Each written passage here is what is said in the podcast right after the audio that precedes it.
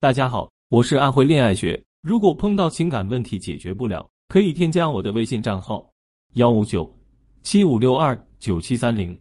有问题的话可以找我。最完美的婚姻，一生之中也会有二百次想要离婚的念头，五十次掐死对方的冲动。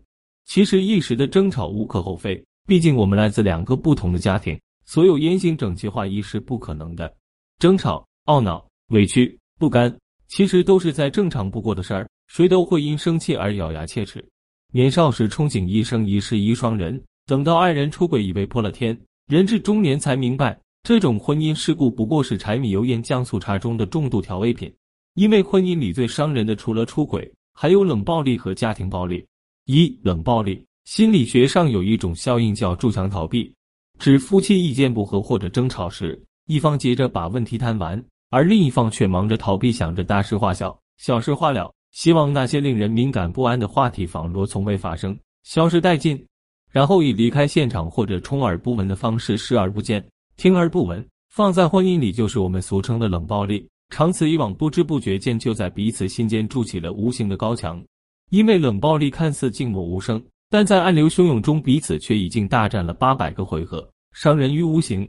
电视剧《如果岁月可回头》，三个中年男性都处于离异、被离异、已离异中。这种婚姻悲剧，恰恰就是在婚姻中夫妇之间缺少沟通或者回绝交流，相互之间各做各的事，对爱人爱理不理，精神上折磨对方，最终让婚姻走向失败。据调查，百分之八十的离婚诉讼案件都与冷暴力有关。那么，如果不幸遭遇冷暴力，应该怎么办呢？一、沟通交流，寻找共同兴趣，建立共同语言。婚后组建家庭，从一个人到一个家，追求独处空间的情况下。每天回家主动与爱人说说一天的见闻，让他参与到你的工作生活中。周末节假日空出半天时间陪伴彼此，设置为家庭日，一起做彼此感兴趣的事情，加强交流。二、为生活准备小惊喜，增加情趣。在朋友圈认识一对非常有爱的夫妇，夫妻二人经常会为彼此的情感银行定期存储，不管是每日的感恩日记，还是每周为彼此做一件爱的小事，都在浇灌彼此。正是这些生活中随处可见的小情趣，让两人感情更进一层，家庭和睦。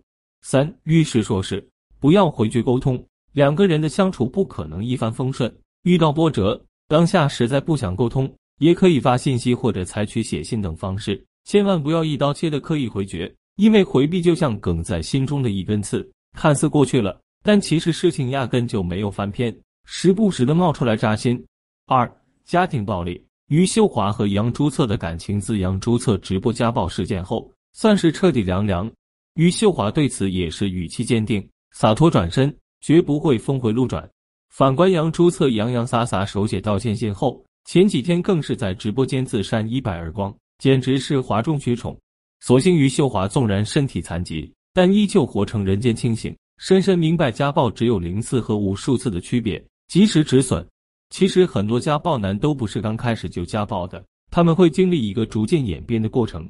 就像电视剧《不要和陌生人说话》，安家和雨薇湘南就深入人心的诠释了家庭暴力的心理路程。这部剧也成了一代人的童年阴影。家庭暴力反映了施暴者与受害者之间的权力关系。王尔德说：“生活中的一切都与性有关，除了性本身，性关乎权力。所以，家庭暴力根源在于不对等的性别关系。”它深植于传统的社会性别制度中，而这也正是家庭暴力广泛存在并难以消除的原因所在。同为女性，如果你没有遭遇家庭暴力，那你是幸运的。就让我们好好学习如何与伴侣沟通交流，怎么处理两性亲密关系，给孩子营造一个健康、积极、有爱的家庭氛围。如果你不幸遭遇了家庭暴力，不要觉得家丑不可外扬，一定要收集证据，采取正当行为保护好自己以及孩子。家庭暴力是公害，不是私事。根据家暴特性，如果受害人不阻止家暴，那家暴将会愈演愈烈，疾风骤雨。隐忍不但没法帮助孩子塑造完整家庭，反而会给孩子幼小的心灵造成巨大的创伤，让自己也身心俱创，更无法保护这个伤痕累累的家庭。不管是冷暴力还是家庭暴力，归根结底都是婚姻里的两性关系。遭遇到这些，如何脱离，最终还是要靠你自己。就算选择放弃这段婚姻，在这里你也失去了曾经的爱人。所以，回绝冷暴力及家庭暴力，需要我们多用心倾听爱人的声音，一起解决困难。当然，也可以找专业的心理做疏导，疏解负面情绪，在关系中寻求生机。